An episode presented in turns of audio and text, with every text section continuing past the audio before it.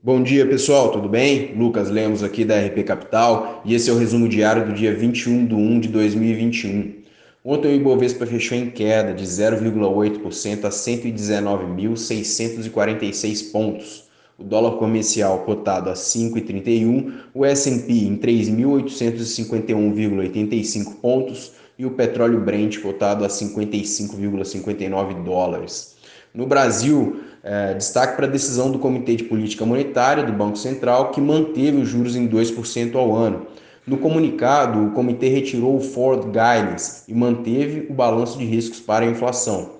O Copom avaliou que o estímulo monetário extraordinariamente elevado segue adequado, mas sinalizando que pode iniciar um ajuste adiante, ao mesmo tempo em que a elevada incerteza sugere cautela ao reduzir o grau de estímulo.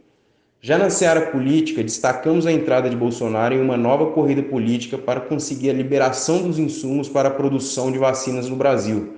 João Dória e Rodrigo Maia também buscam solução para o impasse. O time do governador de São Paulo ganhou um reforço do ex-presidente Michel Temer, representando mais uma derrota no segundo round da disputa pela vacina por ter impacto negativo na popularidade do presidente.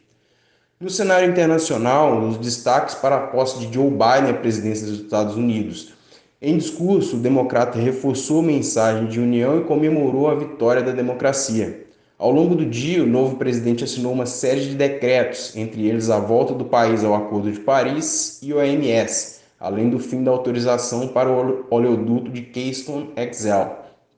No Congresso americano, os holofotes estão sobre o projeto de estímulos de 1,9 trilhão de dólares apresentado pelo novo governo, que divide os partidos. Republicanos moderados, como Alisa Murkowski e Mitt Romney, já indicaram que não devem apoiar a proposta no atual formato. O Banco do Japão manteve as taxas de juros inalteradas, em linha com as estimativas. A autoridade monetária afirmou que as expectativas de crescimento para o ano fiscal de 2021 melhoraram devido aos impactos das políticas econômicas implementadas, mas as incertezas permanecem grandes e dependentes de trajetória de pandemia nos próximos dois meses. Na agenda de indicadores do dia, o Banco Central Europeu divulga a decisão de juros, onde há expectativa de manutenção dos juros no patamar atual e mais detalhes sobre o pacote de compra de ativos em andamento. Nos Estados Unidos, destaque para a divulgação de pedidos de seguro-desemprego e pedidos continuados.